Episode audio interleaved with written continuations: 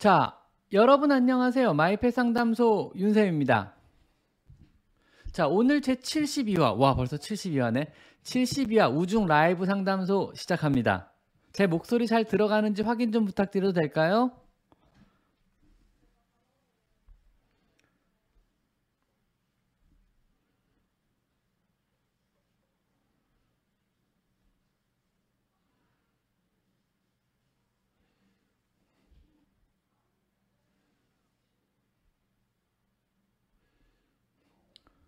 잘 깨끗하게 소리 잘 들어가고 있나요, 지금요? 안녕하세요. 어디 보자. 아, 잘 들어가네. 예. 아, 잘 들어가네. 예. 중성화하면 되게 많은 게 달라지죠. 고양이가 건강하고 오래 사는지 않을까요? 아직 중성화에 대해서는 설왕설래가 되게 많아요. 그래서 뭐 안 좋은 점, 좋은 점에 대한 얘기들이 아직도 많이 나오고 있고요. 그럼에도 불구하고 많은 수의사나 아니면 많은 동물학자들이 중성화를 권장하는 이유는요, 중성화로 인해 생길 수 있는 안 좋은 점보다 좋은 점이 압도적으로 많기 때문에 해주는 거거든요. 대표적인 예가 다양한 질병들을 예방해주고 고양이의 수명을 연장해주며 삶의 질을 비교적 더 좋게 만들어준다는 결과가 있어서 해주는 거예요. 그래서 중성화술은 피리시켜주는 게 꼭 좋고요. 더군다나 고양이의 경우는요, 실내에서 사람과 같이 살기 위해서는 어떤 타협의 여지가 사실은 없으니까 사람하고 같이 살려면은 중성화술을 해야만 사실은 같이 살 수 있어요. 안 그러면 같이 살기가 너무너무 우리가 힘들어요. 그래가지고 사람과 같이 공존을 위해서도, 그 다음에 고양이의 건강이나 아니면 고양이의 삶의 질이나 아니면 고양이들의 어떤 여러 가지 정신적인 복지를 위해서도 시켜주실 것을 대부분의 수의사가 권장합니다. 물론 부정이 완전히 없냐, 부정이 없는 건 아니지만 압도적으로 그에 반하는 긍정적인 작용이 많기 때문에 시켜주라고 권장을 하는 겁니다. 물 좀 담아주실래요? 미안, 고마워요. 끓는 물 좀.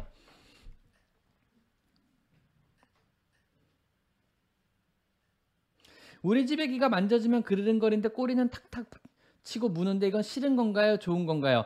처음에는 좋아해요. 기분 좋아하다가 어느 정도 시간이 지나거나 아니면 싫어하는 부위를 만지거나 아니면 너무 오래 만지면 애들이 싫어해요. 이거를 패팅 어그레션이라고 그러거든요. 그래서 처음에 아 기분 좋다 기분 좋다 기분 좋다 하다가 어느 정도 불만을 표시해요. 그 불만을 표시하는 시점이 꼬리를 탁탁 친다거나 쳐다본, 쳐다본다거나 아이 고맙습니다 선생님 오늘 수고들 하세요. 퇴근들 하세요. 털을 고추 세운다거나 뭐 요런 게 이제 아 그만 좀 하지 요런 의미예요. 여기서 더 만지게 되면요, 아이씨 내가 그만 좀 하라 그랬잖아요 이러고 탁 물어버리기도 해요. 패팅 어그레션이라고 하고 어느 정도 만지면 더 이상 거부 반응을 여러 가지로 표시하게 꼬리를 탁탁 치는 게 대표적인 좀 싫다는 거부, 거부 반응 중에 하나예요.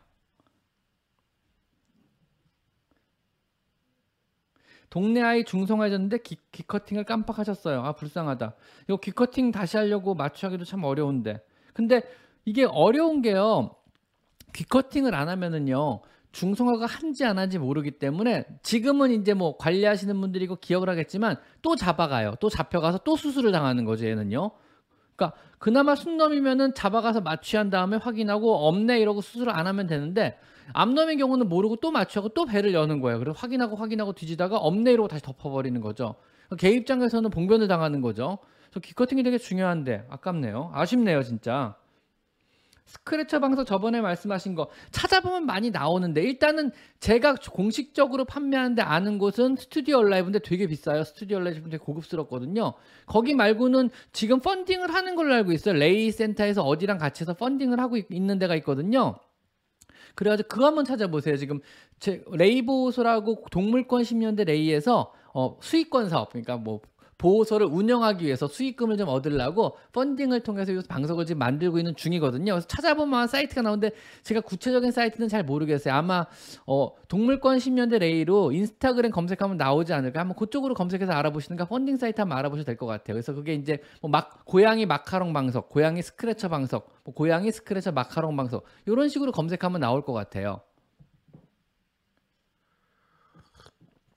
저도 샀어요. 스튜디오 라이브 방석 보여드릴까요? 스튜디오 라이브 방석이 비싸요. 일단 비싸요. 그냥 보여드릴게요. 한번 비싸요.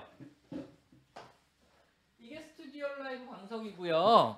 이렇게 생겼어요. 그래서 요거를 딱 떼내면 강아지용, 지금은 이제 강아지가 쓰고 있어서 요걸 껴 지금은 이제 강아지가 쓰고 있어서 이걸 껴는 거고요.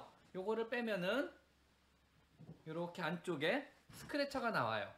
요런 게 고양이 방석으로요. 그래서 스튜디오 방석이 생각보다 좀 크고 무거워요. 근데 좀 아늑하게는 돼 있어요. 확실하게요. 안녕하세요. 자, 제니 누나 또 든든하게 저를 서포트해 주셔서 오셨군요. 감사드립니다, 제니 누나.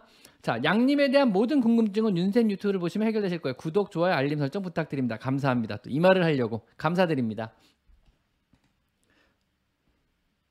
설대 기계공학과 십팔 학번님 감사드립니다. 기계 설계 잘 좀 부탁드립니다. 근데 구, 이런 분들 보시면 제가 물어보고 싶은 게 있어요. 정말 기계가 인간을 대체하게 될까요? 요즘 제가 그 미국에 계신 여러 선생님, 수의사 선생님들하고 좀 가끔 얘기를 좀 많이 해요. 폭넓게 얘기를 하는데, 대표적으로 유튜버 미국 수의사 선생님 포함해서 얘기를 하는데, 가끔 이제 얘기를 하는데, 요즘 화두가 그거예요. 과연 에이아이가 수의사의 일을, 아니면 사람 의사의 일을 어디까지 대체를 할 수 있을까? 여기에 대한 얘기를 좀 많이 하고 있거든요.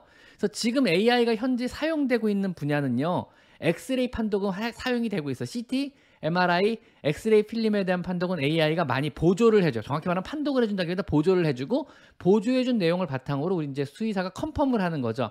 아, 요런 부분, 요런 부분, 요런 정상이 아닌 부분을 A가, 에이아이가 찾았다고 보내주면은 그걸 확인하고, 아, 진짜 정상이 아니구나. 이건 진짜 종양일 가능성이 높겠구나. 에이아이 판독이 맞구나. 이런 식으로. 왜냐하면 어떤 흑백 사진에 대한 판독력은 되게 뛰어나거든요. 일단 파일 사이즈가 그렇게 크지 않으니까 이걸 순식간에 패턴 리코그나이제이션, 패턴을 익혀가지고 패턴상의 뭐 폐 패턴, 폐렴 패턴, 기관지 패턴, 우리도 패턴으로 리코그나이제이션 하거든요. 엑스레이 엑스레이 훈련하는 거는요, 우리가 보고 이상한 걸 찾으려면 진짜 오래 걸려요. 아무리 머리가 좋은 사람들도요. 우리가 어떻게 하냐면요, 패턴을 외워버리는 거예요. 그것도 암기 과목이에요, 사실은. 그래서 방사능과가 암기 과목이 많은데, 폐 패턴, 심장의 패턴, 기관지의 명 패턴, 위장의 패턴을 미리 다 외워놔요. 정상 패턴을. 거기서 비정상 패턴 다 외워놔요. 기, 기본적으로 나오는 아코디언 패턴부터 시작해서 알베올라 패턴, 이런 대부분의 패턴을, 이상 패턴도 같이 외워버리는 거예요. 그래서 이상 패턴이 나오면 우리가 보자마자 묻지도 따지지도 않고 알 수 있게. 두 번째는 뭐냐면, 이건 좀 에러율이 있는 방법인데, 증상이란 게 있잖아요. 뭐 기침이 심해서 왔다 그러면 일단 내가 엑스레이 찍을 때 예상을 해요. 어, 이런 식으로 기침은 폐수종인데, 이런 식으로 기침, 얘는 심장병 병력이 있으니까 폐수종일 거야. 이러고 엑스레이 찍고 폐수종을 찾아내는 거죠. 보통 예, 예상한 거를 찾으려고 하는 것도 있거든요. 물론 이럴 때 오진이 되게 높긴 높은데, 이러면은 좀 쉬워요. 근데 아무것도 모르고 엑스레이 찍으면 진짜 무언가 찾기 되게 어려워요. 뭐 예를 들면은 어, 뭐 이상한 걸 먹었어요. 그럼 아, 이물을 생각하고 어떤 걸 먹었나요? 이게 방사선에 보이는 종류이물인지 안 보이는 종류이물인지, 뼈를 먹었다면 크기가 얼마지 대충 알고 들어가야 우리가 발견할 수가 있는데, 크기나 스케일이나 이걸 모르고 들어가면 찾기가 진짜 힘들어요. 근데 대충 모양과 형태와 크기를 알고 들어가면 되게 쉽게 찾아요. 뭐 그런 거거든요. 대충 엑스레이 필름을 판독하는 것 자체가 원래 그래요. 근데 이거를 어, 에이아이가 대신해주면 에이아이의 모든 패턴을 다 기록해놓는 거예요. 예를 들면 뭐 복숭아 씨를 먹었을 때 패턴, 사과 씨가 위에 윗속에 들어갔을 때 패턴, 뭐 해가지고 폐렴이 있을 때 패턴, 그 다음에 폐렴도 중엽에 폐렴이 있을 때 패턴, 후엽에 폐렴이 있을 때 패턴, 심장사상충이 있을 때 강아지 폐, 폐 패턴, 심장사상충이 심할 때 강아지 폐 패턴, 이런 거를 다 에이아이가 미리 다, 판, 미리 다 공부를 해놓는 거죠. 그 다음에 엑스레이 필름을 수천 장 갑자기 슉 지나가게 하면요, 에이아이가 순식간에 쫙 판독을 하는 거예요. 탁 해가지고 갑자기 어, 얘, 얘 심장사상충 가능성 뭐 구십 퍼센트 이런 식으로 쫙 판독을 해주는 거죠. 그러면은 그 예비 판독된 내용을 결과로 우리가 보고 어, 맞다, 아니다, 컨펌하고 요건 보류, 이런 식으로 컨펌을 하는 거죠. 이런 식으로 되게 많이 발전을 지금 하고 있다 그래요. 그래서 요거 관련된 회사들이 요즘 많이 생기고 있고요. 엑스레이 찍으면 그 회사로 필름을 자동으로 넘어가요. 그 다음에 그 회사에서 몇 초 만에 에이아이가 판독을 해가지고 다시 저희 보내, 거의 실시간으로 보내주는 거죠. 그러니까 우리는 엑스레이 찍음과 동시에 우리는 못 느껴요. 그게 이미 갔다 온 거를. 엑스레이 찍음과 동시에, 요즘 엑스레이나 디지털 엑스레이니까요. 엑스레이가 디지털로 찍힌과 동시에 그 회사로 넘어가서 값 판정을 해가지고 다시 우리 전자사서로 넘어오는 거죠. 그럼 우리는 그거를 보고 다시 한번 판독을 하는 이런 시스템들이 요즘 사람 의사 쪽에서 많이 되고 있고, 동물 쪽도 이제 조금 조금씩 적용을 하려고 그러는 것 같더라고요. 근데 이제 아직은 뭐랄까, 슬라이드는 잘 안 된대요. 그래서 이제 병리학자랑 얘기해봤는데, 사실 병리학 슬라이드, 어떤 세포상을 판독하는 거는요, 뭐라 그러지? 그 슬라이드 필름은 일단 뎁스, 깊이가 있어요. 우리가 그 한 면, 평면 같아 보여도 깊이가 있는 입체를 평가하는 거거든요. 그래서 우리가 깊이를 보통 어, 현미경으로 깊이를 조절해가면서 판독하고, 컬러가 있어요. 또 이게 염색을 해서 컬러를 보게 되거든요. 그러니까 컬러 영상에다가 깊이가 있는 쓰리디 입체이기 때문에 이거를 판독이 에이아이가 할 게 아니라 아직까지 현재까지 컴퓨터의 성능, 그러니까 에이아이의 성능은 따라올 수 있는데 컴퓨터의 성능이 못 따라오는 거죠. 불가능한 거죠, 아직까지는요. 왜 이렇잖아요. 테슬라도요.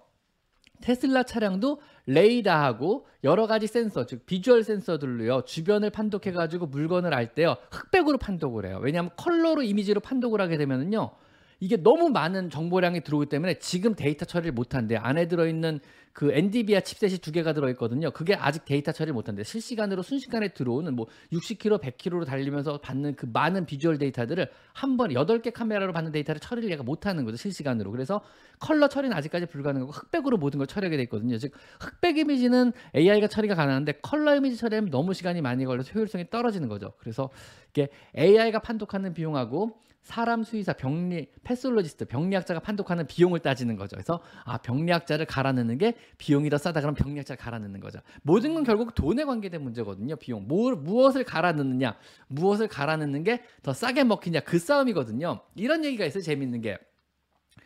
누가 나사에 질문을 했대요. 아니 컴퓨터가 이렇게 발전한 시대에 왜 굳이 사람을 우주선에 태워서 보냅니까? 이거, 왜냐하면 지금도 무인 우주선들이, 무인 항공기들이 나오다. 드론이라 그래서 무인 항공기가 나오고 컴퓨터가 대부분 자동으로 운전하고 조종을 하잖아요. 굳이 왜 사람을 실어가지고 우주까지 보내는 그런 번거로운 작업을 하냐고, 컴퓨터가 모든 걸 다 제어할 수 있지 않냐고 물어봤더니 나사에서 그런 대답을 했대요. 인간은요 가장 저렴한 비선형 컴퓨터래요. 바꿔 말하면요 인간적인 사고를 가진 비선형 구조를 가진 컴퓨터를 만들려면 뭐 컴퓨터를 만들어 실으려면 돈이 너무 비용이 너무 많이 든다는 거예요. 사람이 훨씬 저렴하다는 거예요. 거기다가 사람은 겨우 칠십 킬로그램밖에 안 나간다는 거예요. 즉 비용 문제라는 거예요. 이것도요. 즉 사, 사, 이 기계가 대체할 수 있지만 아직까지는 비용이 너무, 사람이 할 수 있는 그런 비선형 구조의 컴퓨터를 만들어서 그 무게를 싣고 보내는 게 비용이 너무 많이 든다는 거예요. 사람이 더 싸게 먹힌다는 거예요. 쉽게 말하면요. 뭐, 뭐 그거에 기계적인 것도 있겠죠. 뭐 사람 팔, 양팔이 달려있고 뭐 응급처치 대체할 수 있고 이런 거 있겠지만 단순 운전 같은 경우는 솔직히 말하면 컴퓨터가 대체할 수 있지만 여러 가지 상황에 대해서 순간적으로 대처하고 상황 판단을 내릴 수 있는 어떤 비선형 구조의 어떤 그런 판단을 내릴 수 있는 슈퍼컴퓨터나 에이아이 기능은 아직까지는 사람이 훨씬 싸게 먹힌다는 거예요. 훈련받은 사람이 훨씬 더 싸고 훨씬 더 가볍다는 겁니다. 언젠간 에이아이가 다 대체를 하겠죠. 컴퓨터든 기계든 에이아이가 모든 걸 대체를 하겠지만 아직까지는 사람이 더 싸다는 거. 사람이 더 싸게 먹히기 때문에. 슬프지 않으세요 여러분? 가격으로 평가되는 이 세계가? 전 너무 슬퍼요. 그래서 어느 정도 아, 서울대 기, 지금 내가 뭐하다 이 얘기가 아, 서울대 기계공학과 십팔 학번 분이 들어오시는 바람에 이 얘기가 나왔구나. 어쨌든 그래서 에이아이가 최대한 늦게 대체할 수 있어서 저도 언젠간 에이아이가 대체할 수 있지 않을까 싶지만 아마 마지막까지도 수의사나 의사가 하는 일을 대체를 에이아이가 하는 게 좀 늦지 않을까. 왜냐하면 외과 분야를 에이아이가 대체하려고 노력을 많이 하고 있는데 이게 안 돼요. 아직까지 수술은요. 정교한 수술을 에이아이가 잘 못해요. 일단 비주얼라이징이 잘 안 되고. 왜냐하면 지금은 많은 기계들이 기계 수술이, 로봇 수술이 도입되고 있지만은요, 그 로봇 수술을 운전하는 건 사람이에요. 그리고 아주 약간의 많, 많은 보조도 못해요. 약간의 보조만 대체할 뿐이지 대부분은 사람이 수술할 수밖에 없는 구조로 돼 있어요. 이게 아직 에이아이가 어떤 뱃속의 여러 가지 복강 장기들의 비주얼라이징 하는 게 아직까지는, 그리고 디지털화 해가지고 순간적인 상황 판단되는 게 안 되고요. 그 다음에 이 복잡한 데이터를 처리하는 시간이나 에이아이가 아직 못 따라간다 그러더라고요. 그래서 아마 사람 몸을 수술하는 거는 에이아이가 대체해서 우리가 뭐 영화에서 보듯이 갑자기 칙 하고 잘라가지고 에이리언 막 꺼내고 다시 막 덮고 이런 거는 아직까지는 좀 먼 얘기가 아닐까. 언젠간 대체할 수 있겠지만. 그래서 에이아이의 발전 속도는 굉장히 빠른 것도 맞아요. 뭐 언젠간 스스로 발전을 하겠죠. 근데 문제는 그걸 받쳐주는 컴퓨터의 발전 속도가 너무 느려요. 이런 얘기가 있어요. 지금 현재 에이아이 기술은요 거의 실시간에 가깝게 각각의 사람들의 디엔에이를 판독할 수가 있대요. 그래서 거기에 맞는 안티 디엔에이를 코드를 다시 짜가지고 만들어 놓을 수 있는 거죠. 그러면 암이 정복되는 거야. 이 사람의 디엔에이 구조상에 아니면 암 구조의 디엔에이를 판독을 해낸 다음에 그 그 암 구조를 암 구조를 잡을 수 있는 T셀에다 다시 그 디엔에이를 심는 거죠. 그 암을 잡는 T셀에다가. 그러면 그, 그거를 다시 이 사람의 몸에 있는 디엔에이를 짠 다음에 그거를 그 사람의 어떤 T셀에다 다시 그걸 짜놓고 코드를 짜놓고 그걸 다시 그 사람 몸에 주입을 하는 거죠. 그러면은 이 사람의 몸에 있는 T셀들이 그 암세포를 공격해서 완치가 되는 거죠. 이게 나왔어요. 실제로요.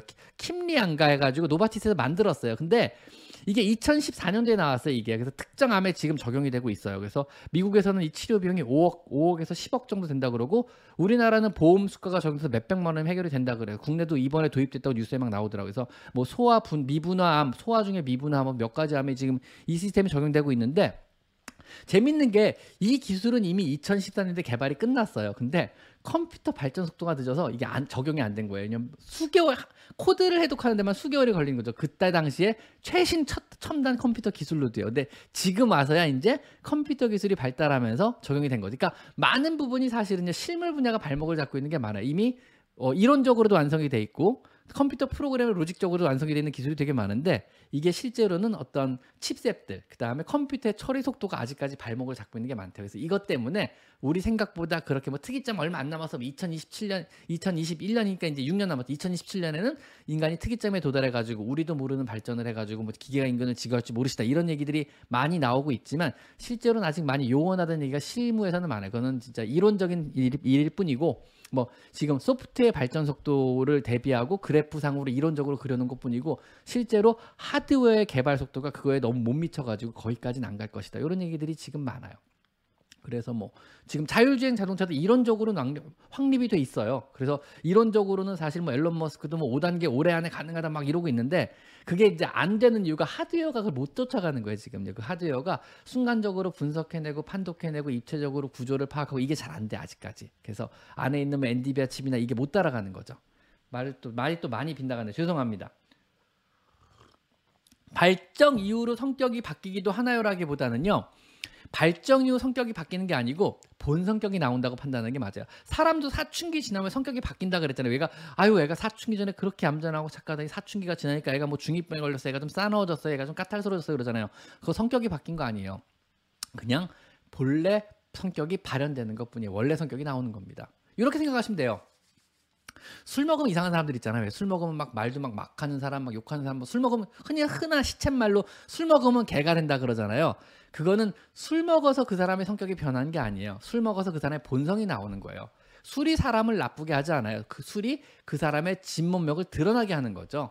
이해 가시죠? 그냥 원래 개 같은 사람이었는데 그냥 평소에 참고 지냈을 뿐이에요. 그냥 잘 억누르고 지냈던 게 술을 먹으면서 억누르, 억누르던 대뇌 피질부 여러 가지 뭐 예절에 관한 거 이런 반응성이 떨어지게 돼가지고 어떤 대, 중뇌 쪽에 있는 어, 중뇌 대뇌 변형계 쪽에 있는 본래의 성격이 더 비춰진 거죠. 살짝 드러난 거죠. 그래서 개처럼 보인 것뿐입니다. 여러분, 술이 사람을 절대로 나쁘게 만들지 않습니다. 술은 그 사람의 본성을 드러나게 할 뿐입니다. 그렇게 생각하시면 돼요. 그래서 성격이 변하는 경우는요, 갑자기 성격이 변하는 경우는요, 한 경우밖에 없어요. 어떤 경우냐면요, 뇌 구조가 갑자기 변하는 거나 뇌가 퇴행성 진행을 막 겪게 되면은 성격이 변해요. 예를 들면 치매예요. 대표적으로 나이가 들고 치매가 생기면 성격이 변해요. 왜냐하면 뇌가 퇴행성 변화를 겪기 때문에 어쩔 수 없이 성격이 변하는 거예요. 사람이 갑자기 성격이 변하면은요, 그거는 그 사람이 뇌에 어떤 문제가 생겼다는 걸 암시해요. 왜냐하면 뇌에 갑자기 문제가 생기지 않고서는요, 성격이 절대로 변하지 않습니다. 왜냐하면 성격은 평생 가지고 가는 거니까요. 디엔에이에 새겨진 거거든요. 그거는 변하지 않아요, 여러분. 자, 오늘 제 셔츠 이쁜가요? 사실은 어디서 세일 오십 퍼센트 할인을 해가지고 어 이쁘다 이러고 샀어요, 바로. 그래서 고양이가 그려진 셔츠입니다. 저도 술만 마시면 자요. 서경님도 자는구나. 저도 술만 마시면 자가지고 제 본래 성격은 잠을 자는 겁니다. 저는 잠자는 걸 되게 좋아하나 봐요. 저는 술만 마시면 그냥 잠들어 버립니다. 그래서 너무너무너무 졸려요. 그래서 너무너무너무 자고 싶어서 그냥 잠들어 버려요. 그래서 제 본래 성격은 항상 잠을 많이 자고 싶은 게 제 본래 성격인 것 같아요. 눈만 마주치면 하품을 하고 발라당 누워버린다. 왜 그럴까? 그거는 어, 집사분에 대한 경계심이 일도 없어서 그래요. 그러니까 그냥 편하고 좋은 거예요. 발라당 눕는다는 것도 역시 편한 상대, 자기가 사랑하는 상대나 믿을 수 있는 상대한테 하는 행동이고요. 하품 역시 마찬가지예요. 그래서 고양이 하품이나 기지개 핀 행동은요, 릴렉스하게 있을 때 보통 많이 나오는 행동이고요. 제가 얼마 전에 올린 영상, 일주일도 안 된 영상 중에 제가 하품하고 기지개에 대한 영상 올려놨거든요. 고양이는 왜 하품을 하고, 어떨 때 기지개를 피며, 하품의 의미는 뭐고, 기지개 필 때 어떤 작용들을 하는지의 몸에 대해서 그런 것도 올려놨으니까 그 영상 한번 참고하시면 하품과 기지개에 대한 영상은 잘 나와, 나와셨을 것 같습니다. 사실 고양이가 이쁘게 그려진 셔츠를 막 찾고 있는데 생각보다 많이 없더라고요. 그래서 고양이 프린트된 셔츠를 좀 많이 찾고 있어요. 보이면 좀 사보려고 그랬는데 생각보다 좀 크게 박혀진 건 잘 못 찾겠더라고요, 저도. 그래서 보통 이제 패치들만 많이 찾았어요. 패치를 다림질해 가지고 셔츠에 붙이는 뭐 이런 종류의 패치들은 많이 있더라고요. 근데 첫째로 제 셔츠들은 비싼 셔츠가 많기 때문에 아까워서 그 짓을 못 할 것 같고요. 두 번째로 패치를 사가지고 그걸 다시 오려, 이쁘게 붙이는 걸 제가 못할 것 같아요. 그리고 마지막으로 저희 집은 다리미가 없습니다. 그래가지고 셋 다 못할 것 같아요. 그건 귀찮은 건 못, 귀찮아서 못할 것 같고, 다시 언젠가 이쁜 고양이가 그려진 셔츠가 나오면 프린트돼 있거나 나오면은 꼭 살라고요. 보이는 대로 사, 사보려고요. 고양이 셔츠 한번 모아보는 것도 나쁘지 않을 것 같아요.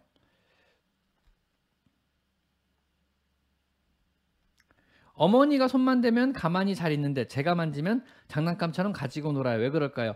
손을 장난감처럼 가지고 놀면 안 되죠. 손을 장난감처럼 가지고 논다는 의미는 손을 장난감으로 인지를 했다는 얘긴데요. 그거 별로 안 좋은 방법이에요. 어떤 경우에도 손으로 놀아주시면 안 돼요. 엄마는 아마 손으로 물리면은 그 행동을 못하게 제지하고 피하시든가 여러 가지 방법을 썼지만 본인은 장난감으로 놀기 위해 장난을 쳐주셨겠죠. 그러면은 얘는 손을 어 지금 현재 집사분의 손을 장난감으로 인지해서 장난감으로 만드는 거죠. 절대 안 되는 것 중에 하나거든요. 어떤 경우에도 고양이랑 놀 땐 손을 사용해서 놀아주지 말라고 제가 수차례 강조해서 말씀을 드렸어요. 장난감, 도구를 사용해서 놀아주시라 이런 말씀 많이 드렸거든요. 우리 인간은 도구를 사용할 줄 아는 동물입니다. 아시잖아요. 우리는 선사시대 때부터 우리는 도구를 사용할 줄 알았기 때문에 원숭이와 달리 이렇게 인류의 발전을 이룬 거거든요.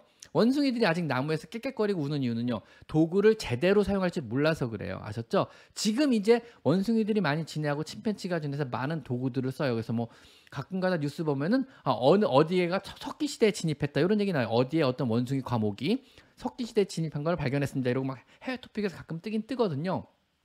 이제 석기시대에 진입한 거죠. 원숭이들이요. 우리는 석기시대를 되게 일찍 거쳤죠. 도구를 사용할 줄 알았으니까요. 손가락을 자유자재로 움직이고 커다란 두뇌로 많은 생각을 하면서 필요해서 불을 만들어내기 시작하고 불을 발견하고 불을 만들어내기 시작하면서 인류가 지금까지 발전한 거죠. 우리는 도구를 사용할 수 있습니다. 마우스란 도구도 사용할 수 있고요.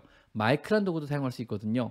인류가 발전한 거는 도구를 사용할 수 있었기 때문에 손을 가지고 놀아주지 마시고 도구를 가지고 놀아주시면 되겠습니다. 아셨죠?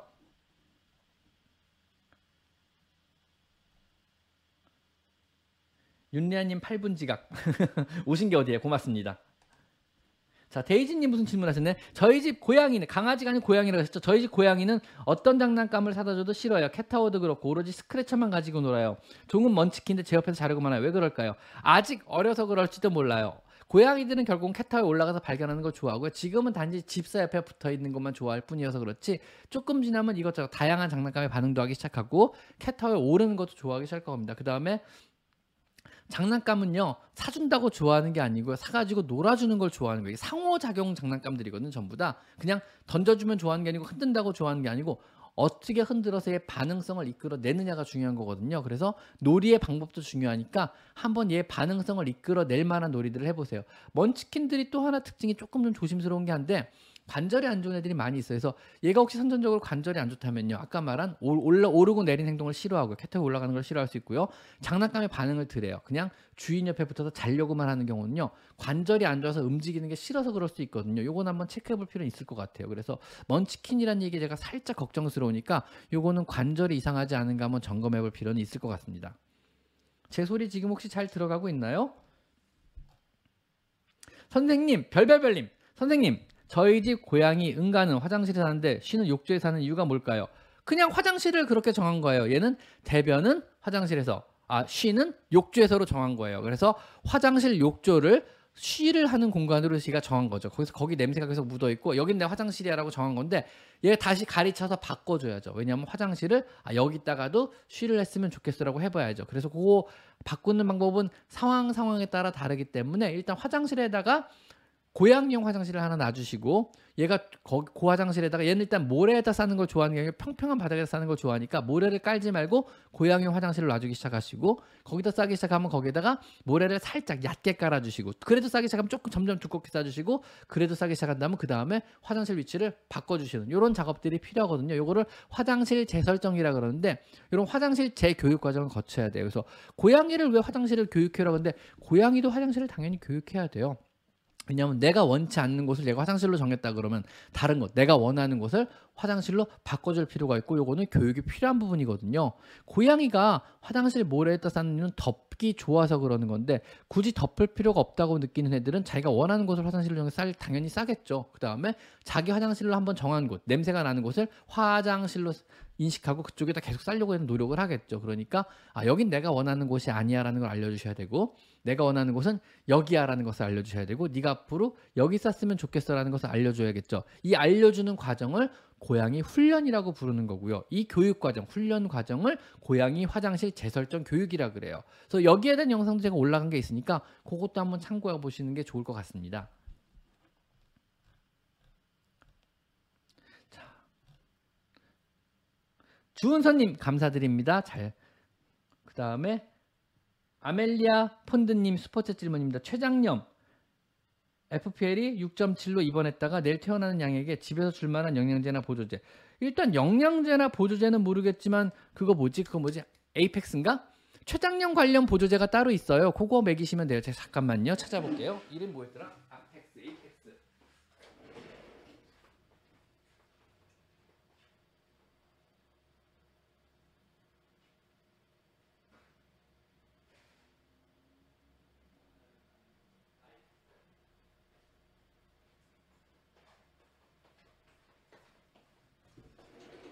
두박이 거라고 써있다.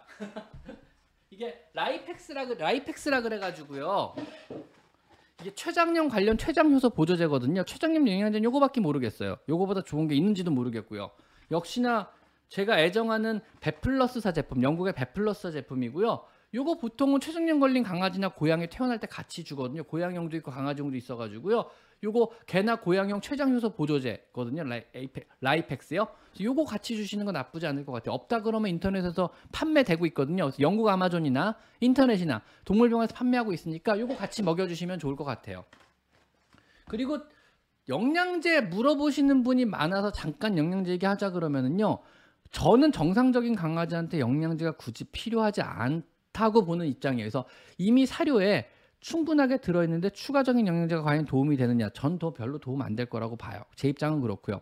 물론 정상적인 괜찮은 사료를 먹고 있을 경우고 열 살 이하의 경우예요. 근데 나이가 많거나 어디가 아프다 그러면 좀 도움이 될 만한 영양제들이 있어요. 만약에 얘가 뭐 신, 신부전이나 관절 질환이 있다거나 아니면 나이가 굉장히 많다 이러면 도움될 만한 영양제가 있어요. 물론 정상적인 건강 상태와 정상적인 대상, 대사 기능을 가진 강아지나 고양이가 사료도 정상적으로 좋은 사료를 잘 먹고 있다 그러면 추가적인 영양제는 필요가 없다는 게 제 기본 입장이고요. 이건 변화가 없어요. 저는요.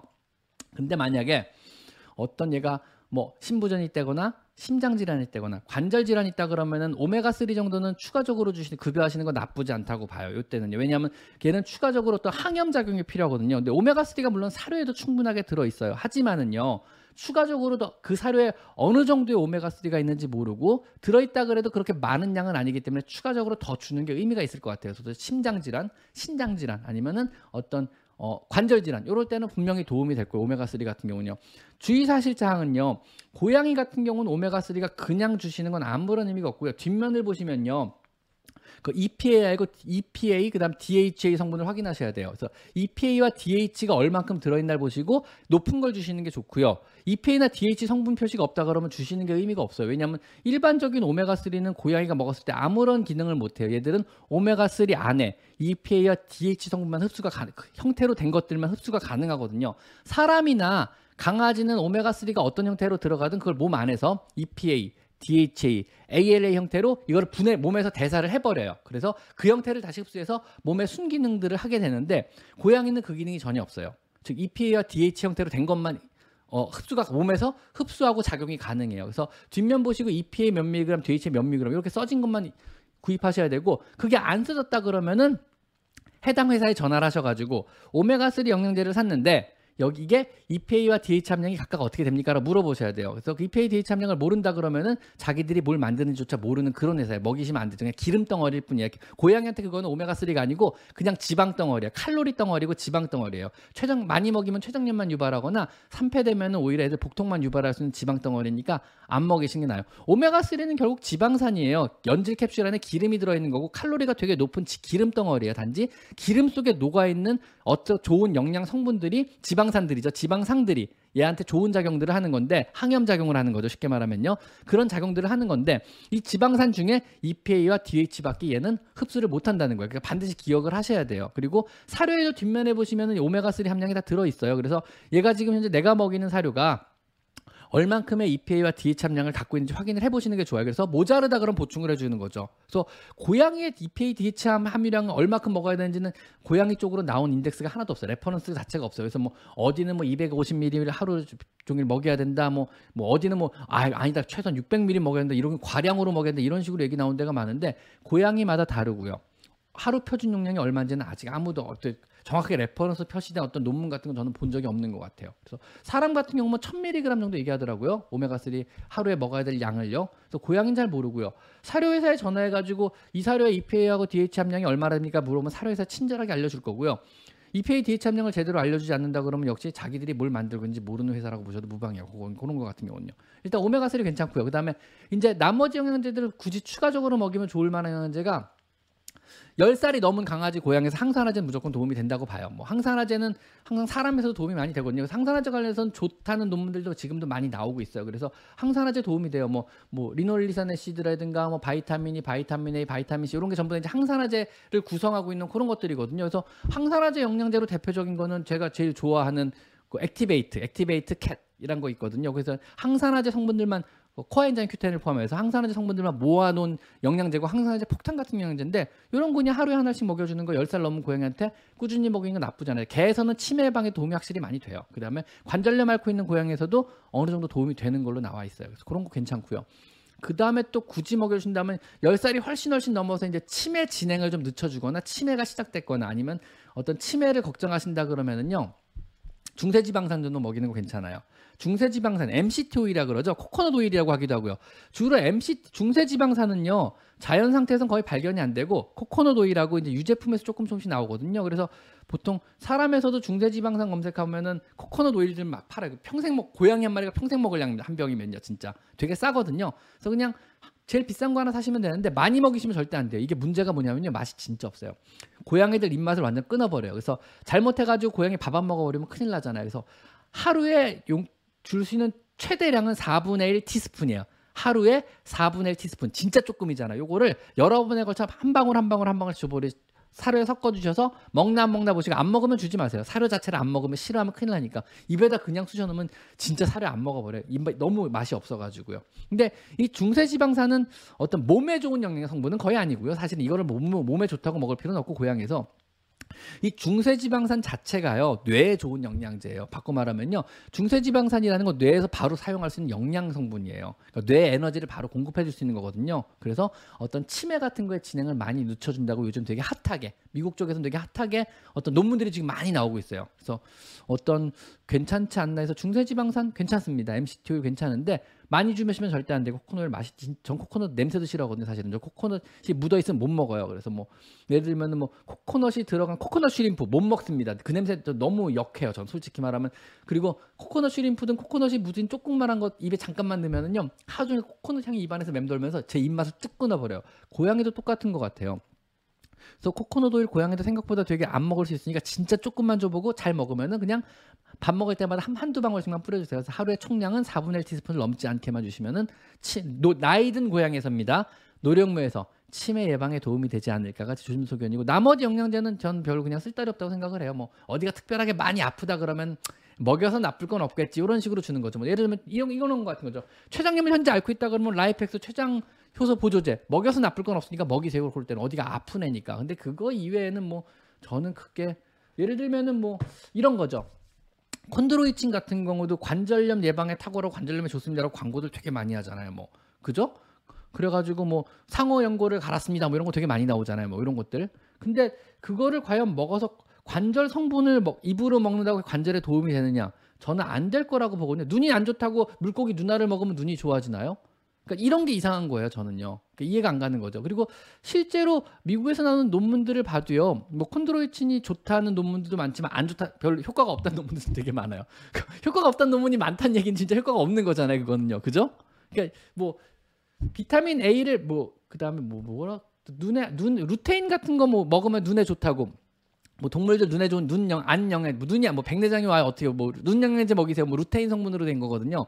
근데 사람에서도 그 효과 없다 그 사람에서도 먹지 말라 그러거든요. 의미 없어요. 저도 한 번은 눈이 자꾸 나빠져가지고 한번 잠깐 먹어봤는데 구토만 유발하더라고요. 속이 너무 안 좋아지더라고요. 그래서 안 먹었는데 역시 의미 없어요. 어떤 의사도 어떤 안과 의사도 루테인이라는 눈 영양제를 추천하지 않아요. 별 의미 없다고 다 얘기를 해요. 의미가 실제로 없거든요. 뭐 루테인이 분명히 눈에 필요한 영양제 맞지만 그걸 입으로 먹는다고 눈에서 어떤 좋아지느냐, 뭐 그게 모자르면 눈이 나빠져요. 근데 그때가 더 먹는다고 눈에 좋아지느냐, 그건 또 별개의 문제거든요.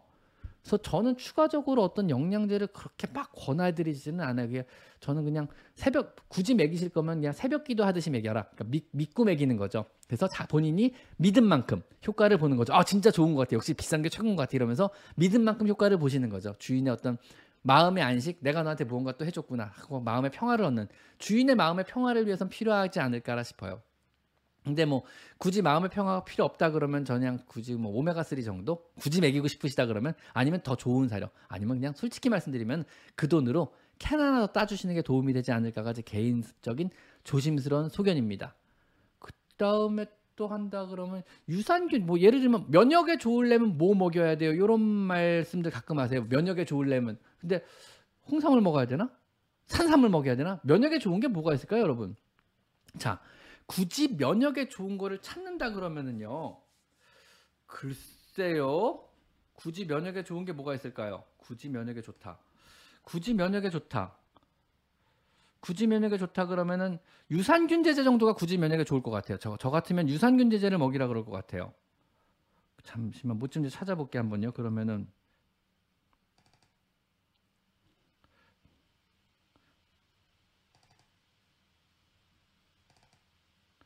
유산균 제제도요, 지금 제가 잠깐 검색을 좀 유산균 제제를 하고 있는데요,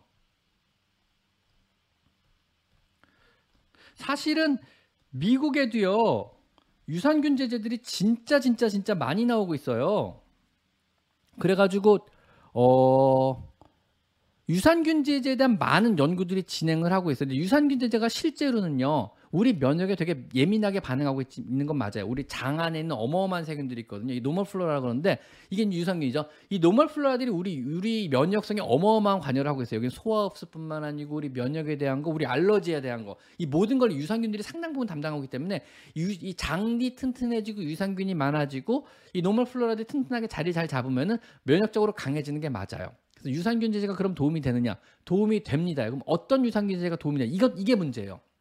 바꿔 말하면요, 여러분이 시중에서 파는 그 많은 유산균들 있잖아요. 근데 뭐 뭐가 좋아요, 뭐가 좋아요 계속 물어보잖아요. 그리고 이거 먹여봤다가 저거 먹어봤다, 이거 좋다 그랬다가 저거 좋다 그러잖아요. 그 이유가 뭐냐면요, 효과 있는 게 없기 때문에 그래요. 왜냐하면 효과 있는 게 있으면 전부 다 지금 그걸 먹이고 있겠죠. 저한테 이런 질문 안 하겠죠. 뭐 먹을 때 진짜 좋더라 해서 우르르가 다 그거 먹이고 있겠죠. 그래서 모든 사람이 이구동성으로 아, 이 유산균 진짜 좋더라 이러면서 다 그거 먹여서 다 장들 튼튼해지고 있겠죠. 그래서 굳이 유산균 뭐가 좋아요라는 질문도 더 이상 안 나오고 이거 먹었다 저거 먹었다 하지도 않고 당연하게 한 가지 유산균만 추천하고 이런 게 있겠죠. 근데 모든 사람들이 아직도 유산균을 그렇게 찾아 헤매고 뭘 먹여야 될지 몰라 하고 자꾸 자꾸 질문이 나온다는 의미는 뭐냐면요, 이것저것 많이 먹여보고 있는 와중이지만 실제로 효과 본 거는 없다는 얘기예요. 무슨냐면요, 미국 같은 경우만 봐도요 거의 우리나라의 십 배, 백 배 가까운 유산균이 상품화돼서 나오고 있어요. 지금도 출시를 굉장히 많이 하고 있어요. 왜냐하면 이게 정말 좋은 건 맞거든요. 근데 이게 문제가 뭐냐면요, 유산균이 어려운 게 이게 실제로 살아서 장까지 같아서 장에서도 이게 흡착이 돼서 번식을 해가지고 몸에 좋은 기능을 해야 돼요. 근데 첫 번째 질문, 그 유산균이 진짜 걔한테 도움이 되느냐? 왜냐하면 고양이 개개별로 필요한 균주는 다 다를 수 있어요. 이, 이 고양이 상태에 따라서. 그럼 걔한테 필요한 균주가 제대로 들어가 정착이 돼야 돼요. 두 번째, 정말 살아서 가느냐? 왜냐하면 이거를 뭐 동결견체가 됐든 겔 형태가 됐든 아니면 냉장형, 냉장 생균 제제가 됐든 살아있는 균이어야 돼요. 이 균이 입으로 들어, 이 자외선을 버텨야 돼. 포장 단계에서 오랜 기간을 버텨야 되고 포, 자외선을 버텨야 되고 입으로 들어가서 타액을 버텨야 되고 삼켜서 위산을 버텨야 돼요. 그 다음에 결국은 피하, 폐하의 변화, 그리고 소장으로 넘어가면 알칼리로 바뀌잖아요. 소장 액들을 버티고 남아서 결국은 소장의 하부, 대장까지 가가지고 거기서 살아남아서 거기서부터 번식을 시작해야 되는 거죠. 이 과정을 거쳐서 살아남아서 장까지 가야 유산균으로 제 기능을 하는데 이게 정말 살아가느냐? 솔직히 말할게요, 만분의 일만 살아도 어마어마한 슈퍼 유산균이에요. 그거는 십만 분의 일만 살아도 박수를 제가 쳐드릴게요. 다 죽어요. 살아남아서 도착하는 애들이 거의 없다고 봐요, 저희들은요. 그래서 사람에서는 진짜 진짜 장이 만성적으로 안 좋아서 장 건강이 안 좋아가지고 유산균이 필요하면은요 대변 이식 수술을 하기도 해요. 심, 심한 경우는요. 그래서 건강한 사람의 대변을, 동결된 건강한 사람의 대변을 배를 열고 대장을 찢어가지고 그 안에 그 대변을 넣어버려요. 그리고 다시 꼬매요. 유산균을 직접 주입을 해버리는 거예요. 왜냐하면 외부로 그렇게 주입하는 것도 정착을 못하기 때문에 그래요. 그래서 먹는 유산균이 그렇게 되느냐? 거의 효과 없다고 봐요. 미국에서 유산균 관련된 많은 논문들이 지금도 나오고 있고요. 그 수많은 유산균들, 그러니까 우리나라 한 십 배, 백 배는 생산을 하고 있을 거예요. 십 배, 백 배 다 다양한 종류의 유산균 중에 실제로 어느 정도, 어느 정도입니다. 어느 정도, 아, 이건 써보니까 그래도 대다수, 많은 고양이들이 그래도 반응을 하더라. 많은 고양이들이 설사가 잡히더라. 많은 고양이들이 그래도 장 건강 상태가 좋았더라. 정장제로서 어느 정도 기능을 하더라. 유산균으로서 기능을 하더라. 이거는 수의사가 처방을 해도 되겠다 싶어가지고 실제로 미국에서 처방이 일어나는 유산균은 세 종류 정도밖에 없어요. 그래서 포티플로라. 그 다음에 뭐 베네박, 베네박, 베네박도 일반 유산균 말고 주사기 타입으로 된 겔, 겔 타입 베네박이에요. 우리나라에 없어요. 베네박. 그 다음에 또 하나 보더라. 잠시만. 아까 이거 찾느라고 제가. 아, 프로, 프로바이오블 디씨 요 세 가지 정도가 미국에 쓰이는 거고, 이 중에서 우리나라에 있는 건 없고 우리나라에서 현재 판매되는 건 프로맥스 정도. 프로맥스 정도 효과 있어요. 분명 효과 있어요. 역시 겔 타입으로 돼 있고 영국에서 만든 거거든요. 그건 효과 있어요. 그래서 저희가 보통 유산균 제제 굳이 권장해 주세요. 평소 먹는 건 아니고 설사할 때 보통 먹이거든요. 저 같은 경우는요. 프로맥스를요. 그래서 프로맥스라 그래가지고 역시 베플러스사에서 나온 겔 타입으로 된 유산균 제제가 있어요. 그래서 한 주사기 가지고 삼 일밖에 못 먹여요. 그래서 일 일차, 이 일차, 삼 일차에서 삼 일 정도 먹이면은 웬만한 설사들은 다 잘, 잘 잡히는. 그러니까 이것도 이제 뭐 병원성 막 심한 막 이런 설사는 안 잡히는 거고, 식이성이나 아니면 유산균의 유, 어떤 장내 어떤 뭐 예를 들면 항생제를 먹고 생긴 설사 이런 거 있잖아요. 장내 어떤 불균형 때문에 생긴 이런 것들은 잘 잡혀요. 그래서 그런 종류의 유산균 제제는 권장해 줄 만한데 나머지 유산균은 권장하라 그러면 전 솔직히 권장을 안 해요. 왜냐하면 효과 있다는 근거가 없어서 그래요.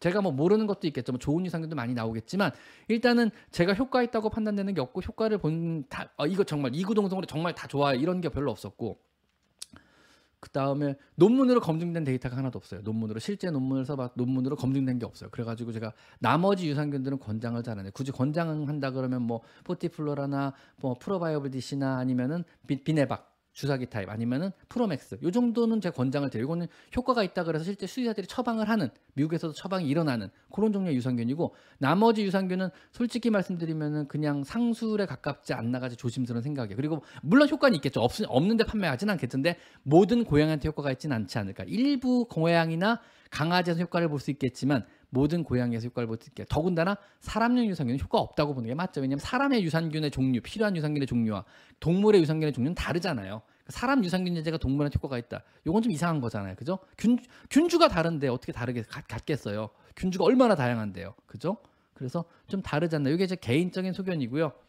그 다음에 그냥 저는 동네 구석에서는 조그만 수의사니까 뭐 자세히는 저도 모릅니다. 이거 가지고 어떤 뭐, 뭐 들어온다 그러면 제가 죄송합니다. 뭐 어, 왜 우리가 먹이는 우리 애가 먹는 유산균, 나 유산균 제조하는 회사인데 너 그런 말 함부로 할 수 있어 이러면 제가 죄송합니다라는 말씀을 드리고 말겠습니다. 그냥 무섭네. 이런 말을 드리기 좀 무서워서 사실은 또 쓸데없는 얘기를 했네요. 죄송합니다. 말이 또 길어졌네요. 자, 그 다음에 아리아 림 임 아리아님인가 임아람님 임아란님 안녕하세요. 온실에 점점 꽃이 피는데 나도 사프란, 만데빌라, 의아리는 고양이한테 해로울까요? 잘 모르겠네요. 사프란, 사프란 많이 들어본 것 같은데 일단 백합 관련된 종류는 다 안 되세요. 그 다음에 관엽식물들 대부분 안 되는 걸 거든요. 지금 말씀하신 건 제가 잘 못 들어본 꽃들이라 이게 효과가 좋다 안 좋다를 말씀드리기 힘들 것 같아요. 이거는요. 그 다음에 고양이 등만 피부가 뒤집어진데 계속 생기고 다른 고양이한테 옮진 않아요. 병원에 내 곳에서 링웜이라고 진찰을 받았는데 링웜 맞지 않아요? 그럼요. 일 년 가까이 낫지 않아서 다른 병원에 갔더니 식이 알러지가 의심된다고 하는데 원래 오 년 동안 없었는데 갑자기 이렇게 생기는 경우도 있나요? 요거는 진료 관계된 부분이라 이건 진료를 해보셔야 될 것 같아요. 등털 밀고 배양 검사해가지고 정말 곰팡이 원인균이 나오느냐. 근데 이제 곰팡이가 나와서 링웜이 진단됐다 하더라도 애초 원인이 뭔지는 몰라요. 링웜이 있다 해서 링웜이 일 차적인 원인일 수 있지만 식이성 알러지가 원인이 돼서 거기서 링웜이 생긴 걸 수도 있거든요. 이 차적으로 이 링웜이 생긴 걸 수 있어요. 그래서 링웜이 원발이냐 아니냐를 또 봐야 돼요. 요거는요. 그래서 식이성 알러지가 원인이 될 수 있습니다. 당연하게. 그래서 얘 몸의 체질이 원인이 될 수 있고 그게 이 차적으로 링웜이 생긴 걸 수도 있고요. 아니면 링웜 자체가 일 차적인 원인일 수 있어요. 요거는 좀 따져봐야 돼요. 그래서 요거는 제 생각에는 요거는 검사를 해보기 전에는 아무도 모를 것 같아요. 진단을 따로 내려봐야 될 것 같아요. 요거는 어떤 상담으로 할 수 있는 부분은 아닌 것 같아요. 죄송합니다.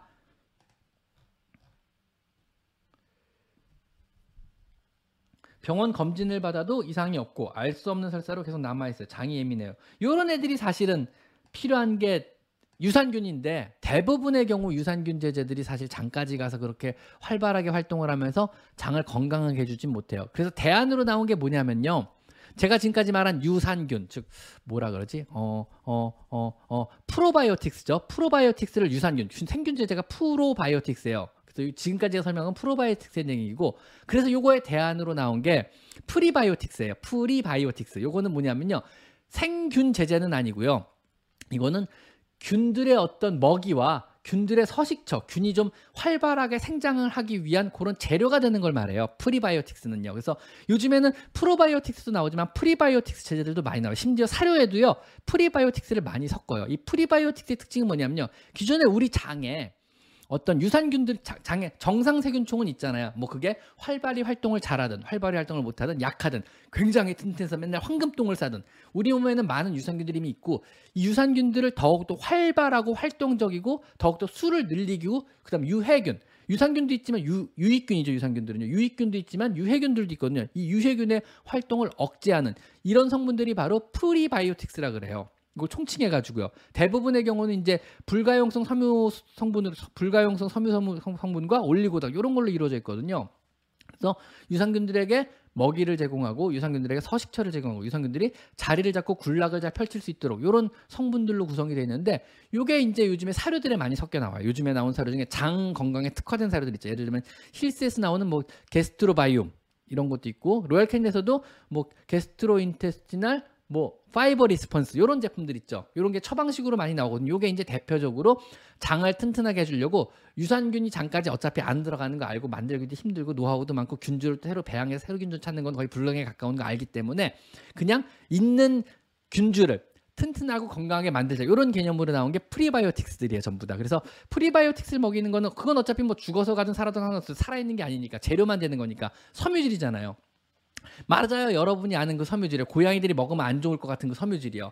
고양이는 단백질만 먹어야 되지 않아요? 단백질 높은 거 찾지만, 실제로 섬유 성분, 섬유질 성분들이 굉장히 고양이의 장 건강에 많은 부분을 차지해요. 그 다음에 고양이의 장 건강은요, 면역성과 소화흡수 기능과 알러지 질환에 굉장히 민감하게 반응을 해요. 실제로 섬유소가, 불가용성 섬유소도 마찬가지고, 가용성 식이섬유도 마찬가지, 불가용성 식이섬유, 가용성 식이섬유 전부 다 물에 녹는 식이섬유도, 안 녹는 식이섬유도 장 건강에 어마어마하게 영향을 미치거든요. 똥을 만들어내고, 그다음 단백질을 아미노산으로 충분하게 잘 분해하게 만들고, 이것들을 흡수해가지고 아미노산 형태로 흡수하면 거의 알러지가 안 일어나거든요. 알러지가 안 일어나는 바로 사용이 가능한 그런 에너지 형태 흡수가 가능하게 하고, 장의, 장의 면역성을 촉진시켜서 몸에 알러지가 덜 일어나게 한다거나 질병을 이기게 하는 힘을 내게 해주고, 이것 전부 다 섬유소가, 의외로 섬유소들이 이런 역할들을 많이 하거든요. 이게 바로 우리가 말하는 프리바이오틱스예요, 쉽게 말하면요.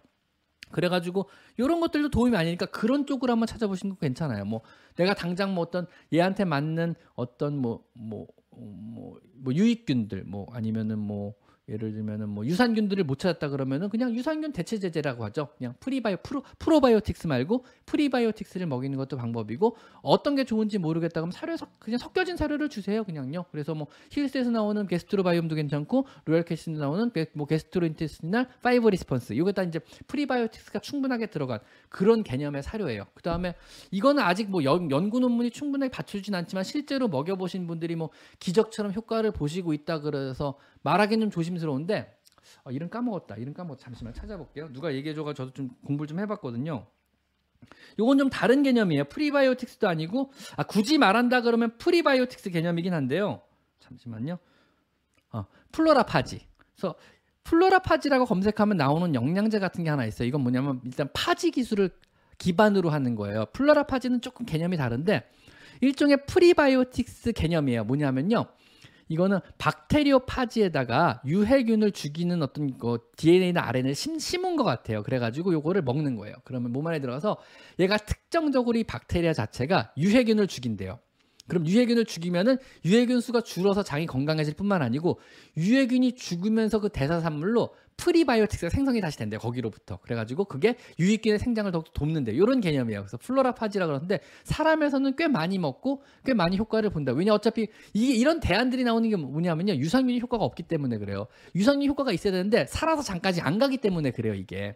그리고 살아서 장까지 가더라도 나한테 필요한 유산균이 아니야. 사, 기껏 사, 살려놓은 놈은 나한테 필요한 유산균이 아니어서 그래요. 오히려 나한테 복통을 유발하거나 뱃속에 거부감을 유발하거나, 오히려 유해균으로 나한테 작용하는 경우도 많이 있어요. 오히려 어떤 박테리아들의 밸런스를 깨트려서 몸에 어떤 박테리아 밸런스를 깨트려가지고 오히려 내 몸에도 안 좋은 경우가 있기 때문에 그래요. 그래가지고 이런 대안들이 자꾸 나오는 거거든요. 모든 유산균이 여러분의 몸에 도움이 되진 않아요. 그리고 모든 유산균의 거의 대부분 다 죽어서 도착하지 살아서 도착하는 애들은 거의 없어요. 그리고 실제로 살아서 도착한다 그래도 운이 좋게 진짜 진짜 때려 죽게 운 좋게 살아서 도착하는 애들이 몸에 좋을 확률은 생각보다 떨어질 수도 있다는 거죠. 실제로 몸에 도움이 될 확률은요. 그래서 동물한테는 동물용 유산균제를 먹여주셔야 되고 실제로 살아서 도착하게 하는 것들은 균주의 셀렉션이나 그 균주를 배양하는 거나 그 균주를 포장하거나 만드는 과정이나 그 만들어가지고 실제로 걔가 튼튼하게 여러 가지 공학적인 방법으로 장까지 도달하게 하는 건 생각보다 어려운 방법이라는 걸 알고 계시고 실제로 효과가 있는 유산균 제품들은 많지 않다는 거, 몇 종류 안 된다는 거 그렇게 알고 계시는 게 나을 거예요. 그래서 유산균에 대한 환상을 깨뜨려서 죄송해요. 근데 유산균에 대한 실체는 그래요. 그래서 제가 병원에서 유산균을 거의 안 팔고 처방만 해요. 그래서 프로맥스 같은 정식으로 수입된 거니까 프로맥스는요. 프로맥스 같은 것만 설사가 심한 애들한테 처방만 해요. 그래서 처방용으로 하지 영양제처럼 팔진 않아요. 그래서 유산균제 권장하지도 않고 판매도 잘 안 하는 이유가 그것 때문에 그렇습니다. 물론 당연히 저도 장사를 하고 돈 좋아해요. 저도 돈 당연히 좋아하죠. 장사해서 팔면 돈이 되는데 그래서 효과가 있다 그러면 저도 열심히 팔 거예요. 그래서 돈을 벌어야죠. 열심히 팔고 막 진짜 막 뭐라 그러지 뭐 뭐 당연히 광고도 받아야죠. 효과 있는 유산균인데 광고에서 여러분 유산균 진짜 좋아요. 먹여보세요. 짱이야 짱 이러면 효, 광고도 하겠죠. 광고 수익도 받아야 되니까. 근데 광고도 안 하는 이유가 드론 광고도 안 하는 이유도 판매도 안 하는 이유도 제가 효과를 확신하지 못해서 그래요. 뭐 효과 있는 애들도 있겠지만 효과 없는 애들도 훨씬 많거든요. 그래서 그러는 겁니다. 이해를 해주시면 좋겠습니다. 자, 그 다음에 최동원님, 최동원님 뭔가 심오한 글을 적었다. 잠시만요. 나 좀 이거 읽어볼게. 저번에만 아 에스엔 세븐비에 대해서 알아봤습니다. 에스엔 세븐비는 확실히 프리앰프가 필요하고 에스엔 세븐비가 다이내믹 마이크라 출력 레벨이 낮아서 보통 높은 프리앰프를 쓰랍니다. 네, 그렇다 그러더라고요. 에스엔 세븐비를 쓰려면 적어도 개인이 육십 데시벨 이상 돼야 할 겁니다. 제 목소리를 아주 아주 크게 내든가 아니면 프리앰프를 써야 되는 거군요. 감사합니다. 사실 요즘 제 목소리에 관심이 많아가지고 프로들 사이에서는 A 오디오, 페스트트랙 씨 사십이나 어려운 말이 자꾸 나오고 있네요. 또 한 가지는 엠브이 세븐에 달린 와이드 스크린 마이크에 달린 스폰지를 팝핑음을 잘 잡아지 못해서 아 와이드 스크린 팝필터를 새로 달거나 알겠습니다. 와이드 스크린을 이걸 잡은데 정말 탁월합니다. 최동호님 지금 이 좋은 말을 저한테 전달을 마이크에 대한 어떤 조언 기술적인 조언을 해주려고 지금 삼십 분에 쳐서 감사합니다. 보내주신 모든 슈퍼챗은요 제가 쓰지 않고요 당연하게 월말에 전부 다 제가 것 동물권 십 년대 레이에 전부 전달을 해드리고 있습니다. 역시 최동원님이 보내준 슈퍼챗 역시 제가 동물권 십 년대 레이에 잘 전달해서 레이에 있는 아가들이 잘 생활할 수 있도록 도와드리도록 하겠습니다. 보내주신 모든 금액 감사드립니다. 에스엠 세븐에 달아주면 따로 팝필터를 설치할 필요가 없을 정도로 팝핑음을 잘 잡아줍니다. 감사합니다. 제 목소리가 팝핑음이 잘 들어가나요?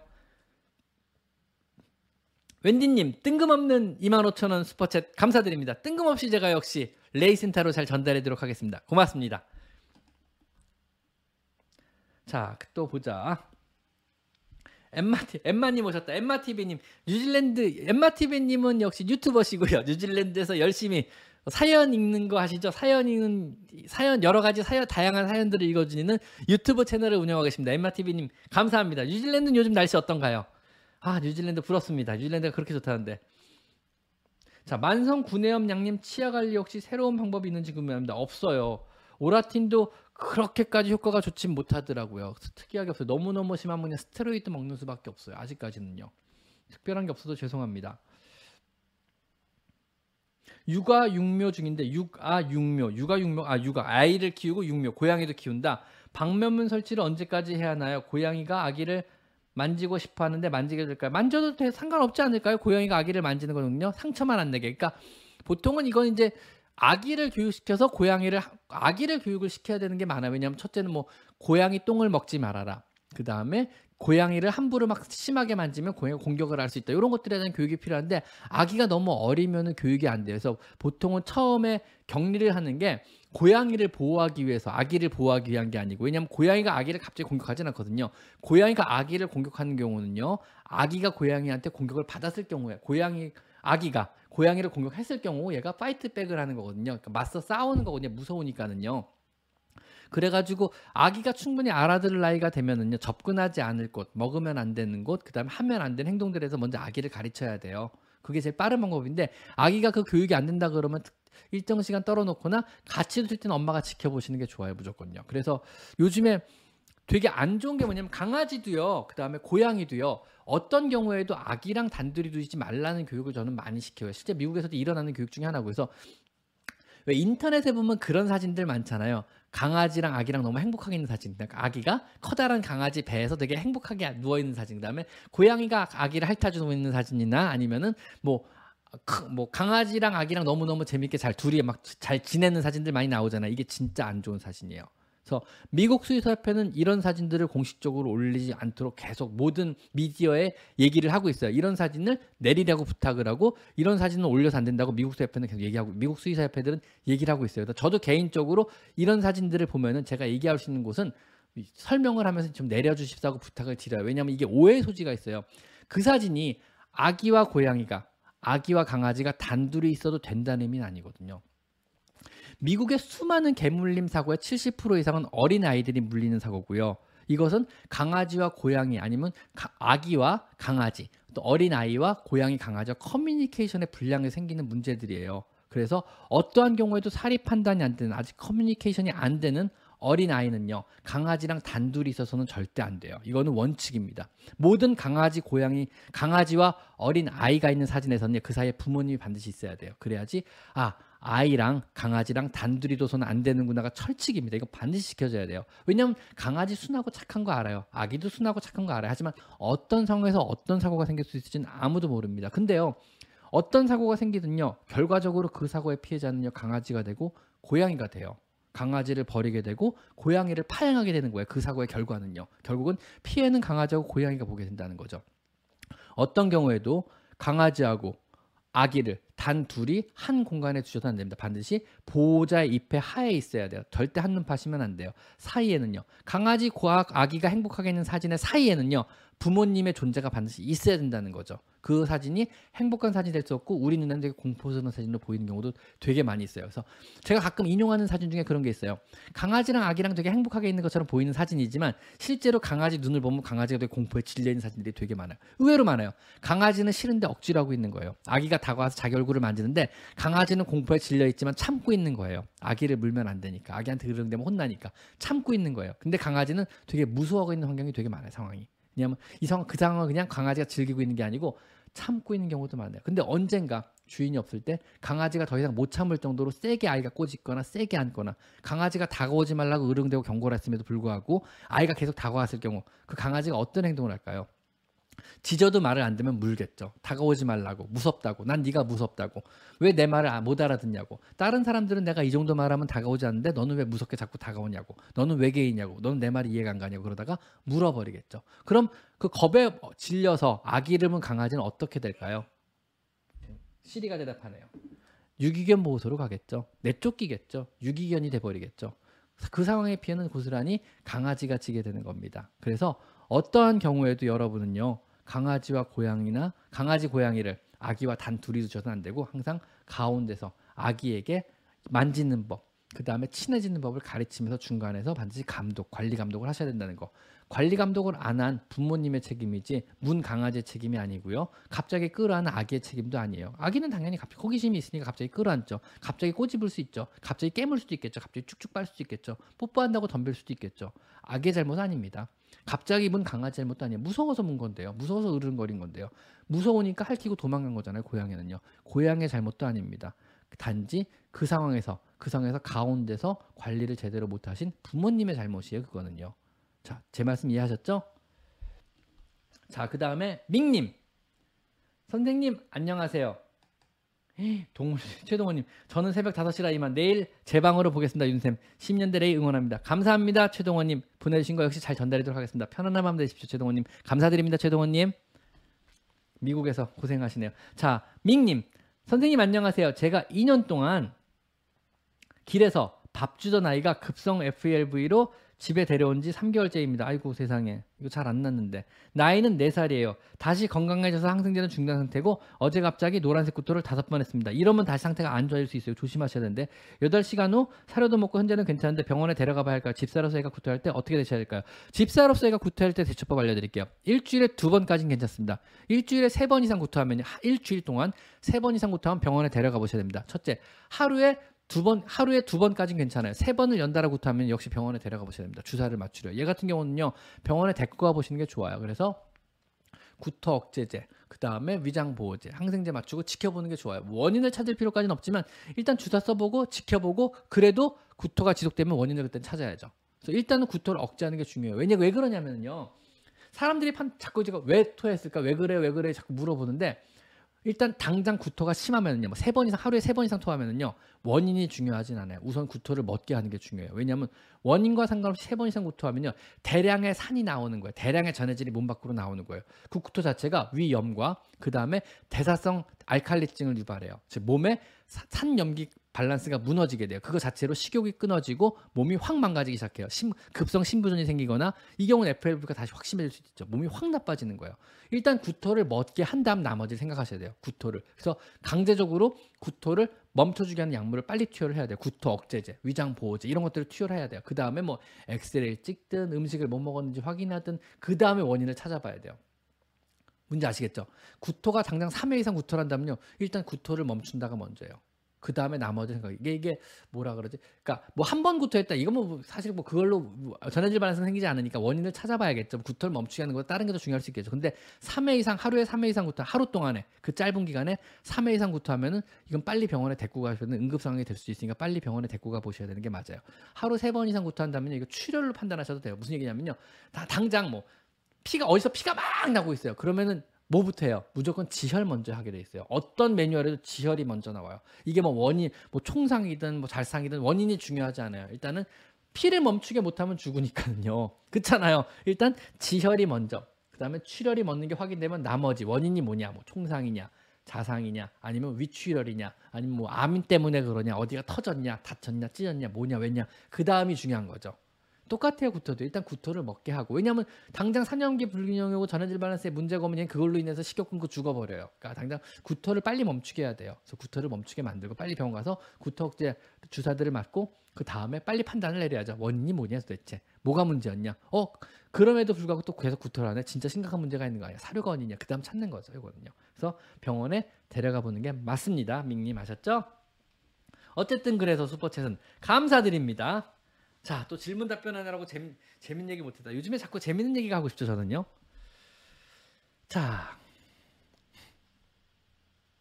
자 누워있으면 제 머리카락을 뜯어먹는 이유를 어떻게 이해해야 할까요? 궁금해요. 머리카락을 좋아하는 애들이 있기 때문에 그렇습니다. 머리카락을 생각보다 많이 좋아합니다. 고양이 중에 머리카락에 집착하는 애들이 의외로 되게 많아요. 제가 고양이 여섯 마리를 키우는데요, 꽃빵이라는 제 고양이 중에 한 마리가 머리카락에 집착을 해요. 걔는요, 재밌는 게 머리가 긴 손님이 오잖아요. 병원에 손님이 들어오면 이렇게 쳐다봐, 밑에 있다가 쳐다보고, 그 손님의 머리가 긴, 생, 그러니까 파마머리도 안 좋아요. 생머리고 긴 여성분이 들어오면은요, 재빨리 데스크 위로 올라가요. 카운터 데스크 위로 올라가서 이러고 쳐다봐요. 이쁜 척을 해요. 손님이 아 이쁘네 하고 만지다가 안아주잖아요. 그럼 갑자기 탁 안겨요. 그 다음에 목을 뒤로 돌려가지고 머리를 씹기 시작해요. 머리카락을요. 걔는 머리카락을 씹기 위해서 머리 긴 손님을 일부러 유혹을 해가지고 일부러 안겨요. 그 다음에 머리카락을 씹는 거죠. 변태죠. 머리카락 변태가 맞습니다. 그래서 머리가 긴 여자 손님이 오면 그냥 어느 순간에 보면 여성님한테 안겨 있어요. 그래가지고 머리카락 씹고 있어요. 머리카락에 집착하는 애들 의외로 되게 많아요. 또 그런 경우에는 그냥 포기하시든가 못 씹게 하시든가. 그래서 머리카락 너무 씹으면 문제가 되거든요. 왜냐하면 뭐 사실 사실 사람 머리카락 정도 문제가 없는데, 그런 애들이 실 같은 것까지 먹게 되면 되게 심각한 문제가 되거든요. 그래서 특정 식감, 특정 물건, 특 특정 행동에 집착하는 애들이 있어요. 이게 이제 트리거 역할이 평소에도 계속 그러는지, 어떤 긴 머리카락만 보면 그러는 걸 수도 있고요, 스트레스 받으면 심하게 그런 애들도 있고요, 아니면 아무런 이유 없이 갑자기 그런 애들도 있어요. 이거는 그 정도나 증상에 따라서 약을 먹고 치료를 해야 되는지, 아니면 아 그냥 취미 활동이구나라고 놔둬도 되는지, 이거 보는 거고요. 제 고양이 꽃빵이 같은 경우는 그냥 취미 활동이라고 보고 그냥 냅두고 있습니다. 우리 병원은 모든 손님은 알아. 이제 능글맞은 거 알아가지고 머리 긴 손님 오면 기가 막히게 가가지고 기가 막히게 어떻게든 이쁜 짓 막 해가지고 어떻게든 안겨가지고 머리카락 씹는 거 사람들이 다 알아요. 재밌죠?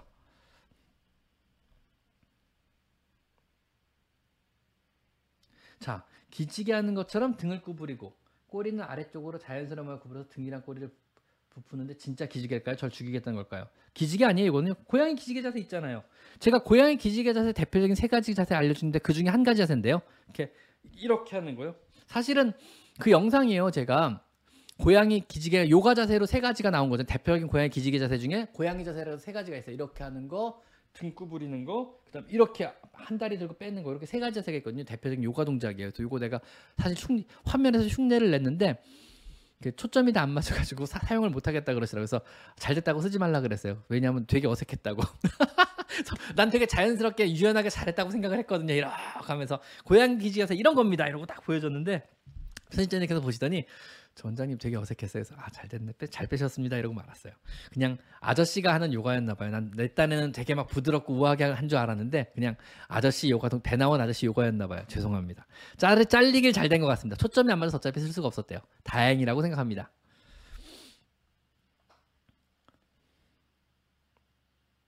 궁디팡팡해지면 좋아하는데 계속 하다 보면 갑자기 물기도 해요. 이것도 역시 대표적인 패팅 어그레션 동작이에요. 쓰다듬기 공격성이고요. 하, 아 시원해, 좋아 좋아 좋아 하다가 아 그만 좀 하지 이제 하고 물어버리는 거예요.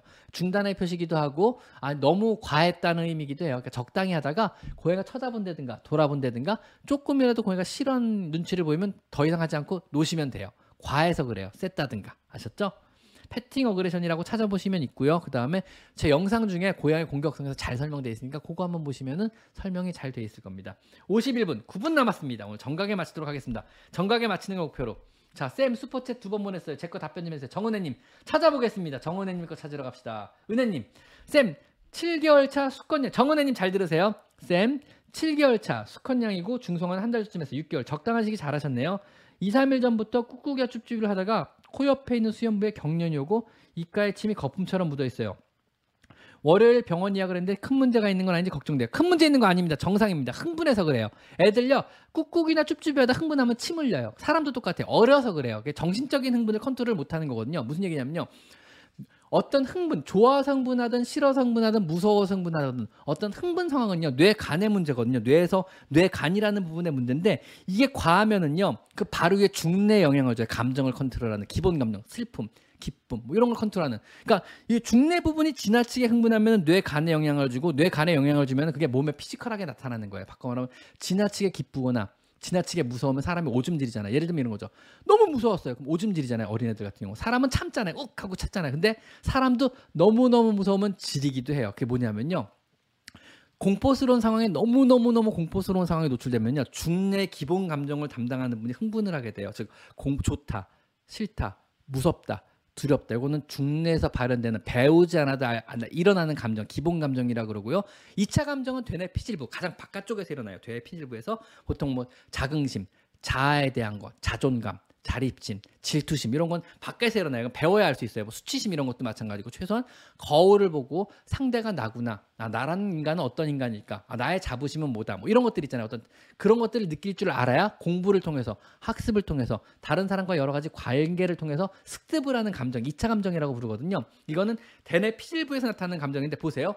우리가 아까 몸의 기능을 담당하는 자율신경을 담당하는 건 뇌간이라 그랬죠.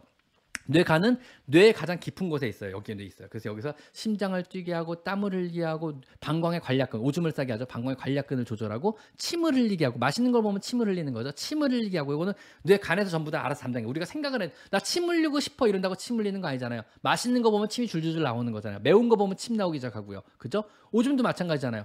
여기다 뇌간. 뇌 중심에서 조절하는 거, 그 바로 위에 중뇌가 있어요. 대뇌 변, 변연계라는 부분이 있어요. 여기서 기본 감정을 조절하고요.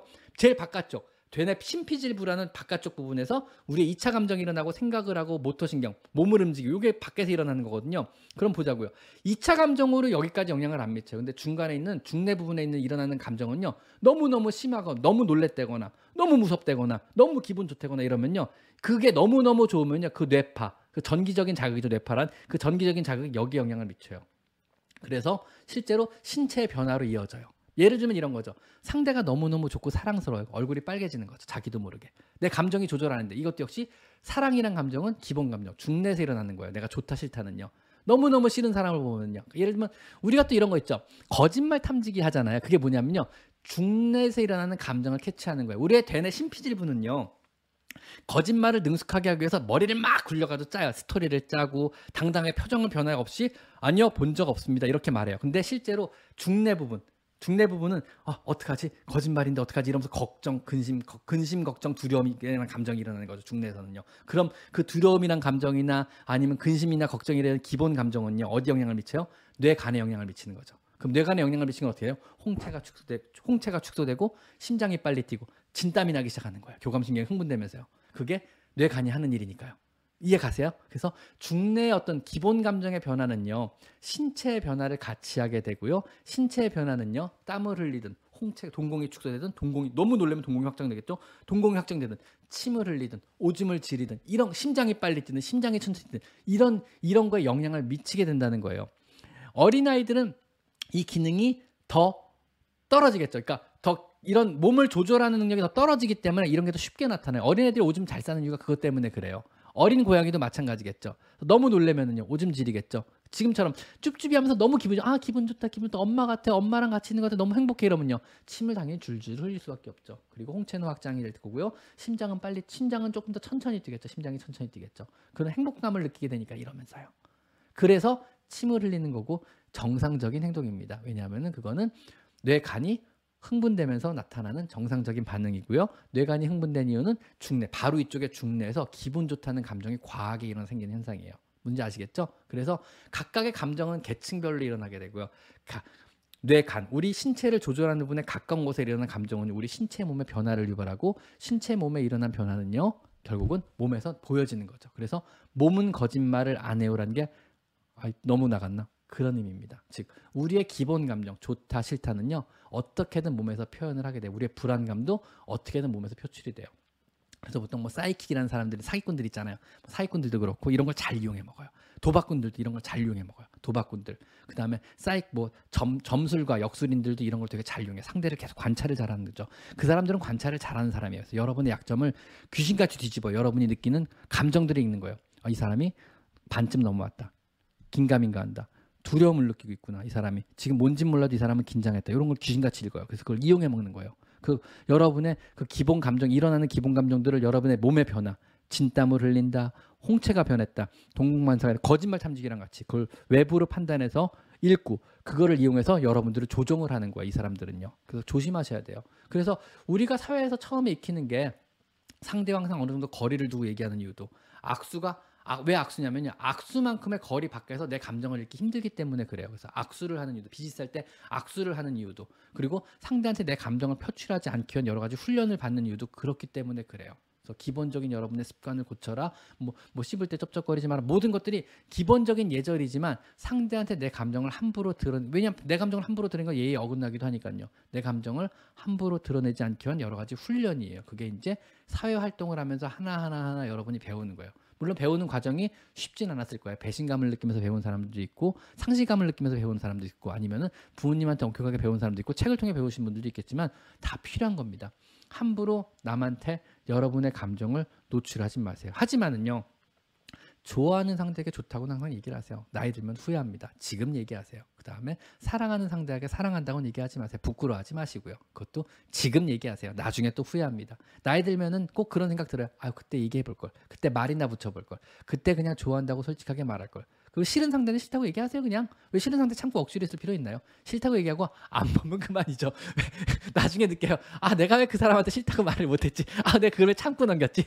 아, 내가 그때 화난다고 말을 못했지? 나중에 그거다 화병 되세요. 하고 싶은 말 하고 사세요. 그냥 생각보다 인생은요, 진짜 진짜 진짜 짧아요, 여러분. 그래서 하고 싶은 말 있으면 그냥 하고 사세요. 인생은 생각보다 짧습니다. 나중에 후회 금방 하세요. 좀 지나면 후회하세요. 인생은 생각보다 되게 짧고요. 그 다음에 여러분의 감정의 폭은 생각보다 그렇게 넓, 여러분의 생각처럼 바다같이 넓지 않아요. 그냥 속 좁으면 좁은 대로 사세요. 넓을 필요 뭐 있나요? 그냥 나만 행복하면 되죠. 여러분만 행복하면 돼요. 그리고 내가 행복하려고 고양이를 키우는 거고요. 그리고 어떤 나의 행복을 위해서 고양이 행복을 바라는 거고요. 나의 행복을 위해서 고양이 건강을 바라는 거예요, 여러분. 이해 가시겠어요? 근데 고양이 좋아하는 사람들 금방 잘 이해하시는데, 왜냐면 우리는 사람보다 고양이에 더 정을 더 많이 느끼는 사람이잖아요. 그죠? 우리의 본질은요, 우리 스스로의 행복을 찾는 사람들이라고요. 저의 본질 마찬가지예요. 저도 어떤 저의 이익을 위해서, 나의 행복을 위해서 이 방송을 진행하는 거예요. 그리고 유튜브를 찍는 이유도 나의 이익과 나의 행복을 위해서 찍는 거예요. 근데 단지 내가 추구하는 행복과 내가 추구하는 나의 이익이 여러분의 이익과 어떤 공익과 비슷하게 맞아 떨어지기 때문에 여러분들이 좋아해 주시는 거죠. 그게 만약에 동떨어지기 시작하면 여러분도 저를 싫어하겠죠. 물론 이게 동떨어진 사람들도 있어요. 그런 사람들은 욕을 많이 먹겠죠. 그래서 어, 어떤 사람이 방송하는 유튜브가 공익에 대, 대중들의 어떤 공익과 맞아떨어지느냐 안 맞아떨어지느냐 보는 게 이제 좋아요 싫어요로 나타나는 거죠. 좋아요 반 싫어요 반이면 아, 이 사람이 사선으로 가고 있구나 공익과. 그리고 좋아요가 압도적으로 많으면요, 아, 이 사람이 대체적으로 공익과 비슷하게 가고 있구나. 아니면 싫어요가 압도적으로 많, 많, 많다 그러면요, 아, 이 사람의 영상들은 이 사람의 생각과 영상은 대체로 공익과 반대쪽으로 가고 있구나. 이런 쪽으로 판단을 하는 거죠. 저 같은 경우는 다행스럽게도 내가 추구하는 바가 여러분과 여러분이 추구하는 바와 비슷한 길을 가고 있기 때문에 여러분에게 어떤 많은 좋은 지지를 받고 있는 것에서 저는 행복합니다. 감사하게 생각합니다. 이 길에서 멀어지지 않으려고 악착같이 노력을 해보도록 하겠습니다. 이 길에서 내가 너무 솔직해서 멀어지다 보면 또 욕을 먹으면 저도 힘들어지니까 한번 노력을 해보도록 하겠습니다. 자, 오늘 여기까지만 하면 될 것 같아요. 오늘 벌써 일곱 시가 됐고 그 사이에 또 많은 분들이 또 더 이상 슈퍼챗을 안 받겠습니다. 슈퍼챗 질문까지만 답변을 해볼게요. 일단 자, 또 뭐가 있었나요? 슈퍼챗 보자.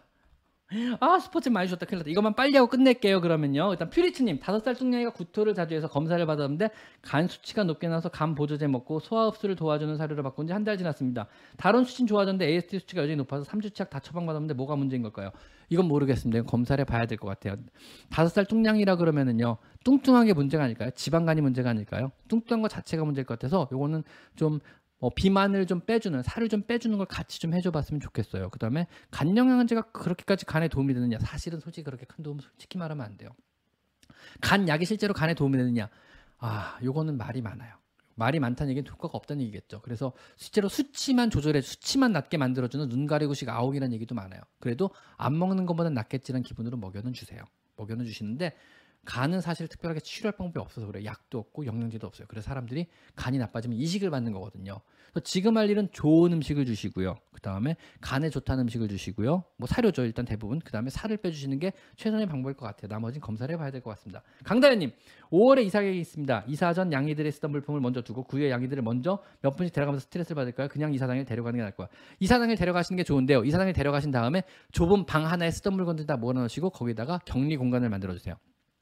그 방에 적응하면 다시 풀어주시는 방법을 취하는데, 요거는요 새로운 공간에 적응하는 법이라고 이사 가는 법이 있어요. 제 영상 중에 재밌게도 별거 다 찍었죠. 저도 왜 그런 영상을 만들었는지 모르겠지만 이사, 고양이를 데리고 이사할 때 어떻게 이사를 해야 되는지 라는 영상을 제가 찍어놓은 게 있어요. 심지어는요 별걸 다 맞는 것 같아요 지금 봐도. 그래서 새로운 환경에 적응하는 법이라는 영상이 있어요. 그래서 입양을 했을 때, 그 다음에 이사를 갔을 때 이 영상들이 각각 있기 때문에 그 영상을 한번 찾아보시면 충분히 도움이 될 거고요. 그 영상을 봐도 문제가 된다 그러면 다시 한번 궁금한 게 생긴다 그러면 저한테 연락을 주시면 될, 저한테 문의를 다시 주시면 될 것 같습니다. 그거는 그 영상을 참고하시길 부탁을 드리도록 하겠습니다.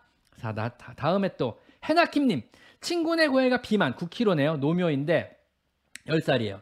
일 년 전부터 당뇨가 와서 지금 당수치가 사백 대로 계속 한 달째 지속되고 있어요. 이거, 심, 이거 심각한 건데, 비만에 당, 비만이면 당수치가 생겼죠. 심장도 나쁘고 췌장염도 있고, 당수치가 높으면 심장, 췌장 다 나빠질 수밖에 없죠. 췌장염 때문에 당뇨가 온 건지 비, 아니면은 당뇨 때문에 췌장염이 생긴 건지 몰라요. 어느 게 원발인지 지금 몰라요. 지금요.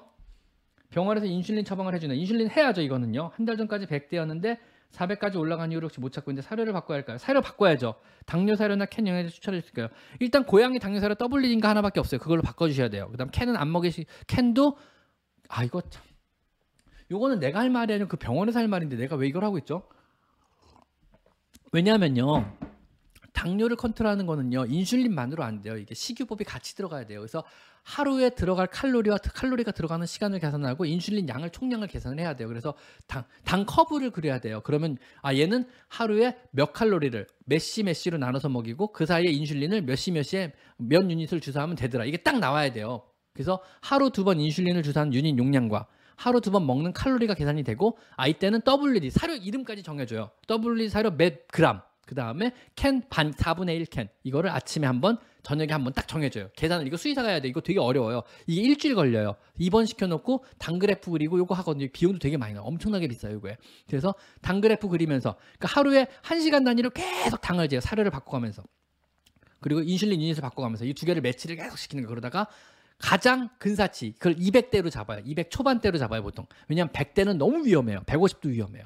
쇼크 나거든요. 그래서 보통은 뭐 백 후반이나 이백 초반대, 이백 전후로 잡, 잡아서 그래프가 일정하게 그려, 그려지기 시작하면은 얘는 이 사료 아침에 몇 그램, 저녁에 몇 그램, 캔은 이 캔, 아침에 몇 캔, 이 캔 해서 딱 정해줘요. 못 바꿔요. 사료 이, 종류도 못 바꿔요. 그람수도 못 바꿔요. 그 다음에 육 개월 정도 먹이다 중간에 한번 당그래프 잡으러 또 들려요. 그러면 어, 얘 수치의 변화가 있어가지고 다시 정해드릴게요. 사료 얼마로 줄이세요? 유닛은 그대로 가겠습니다. 이런 식으로 다시 잡아요. 이거 되게 어려운 작업이에요. 요거를 뭐 추천으로 해결 당연히 안 되고요.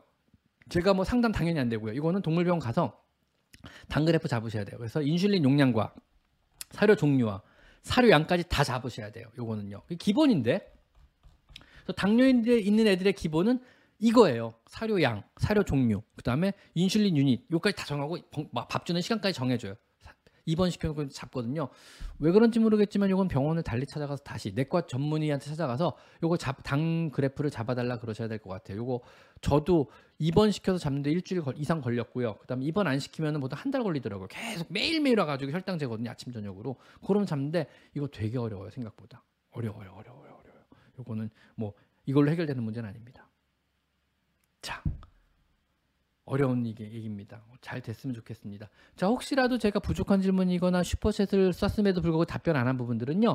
이 영상 끝나고 여기다 댓글 달아주시면 제가 내일 아침에 일찍 출근해서 답변을 하나하나 다 달아드리도록 하겠습니다. 오늘 여기까지만 할게요. 목이 좀 아프네요. 이제 슬슬. 자, 오늘은 여기까지 마이펫 상담소 윤샘이었고요. 오늘도 제가 드린 여러 가지 말씀들이 꼭 도움이 되셨길 바랍니다. 오늘도 여러 가지 말씀을 드린 것 같은데 모든 게 다 도움이 되시는 말이었길 꼭 바랍니다. 자, 오늘은 여기까지 마이펫 상담소 윤샘이었고요. 참여해주신 모든 분들 감사드립니다. 근데 재밌는 게 시청하시는 분들이 점점 줄고 있는 것 같아요. 왜 그러죠?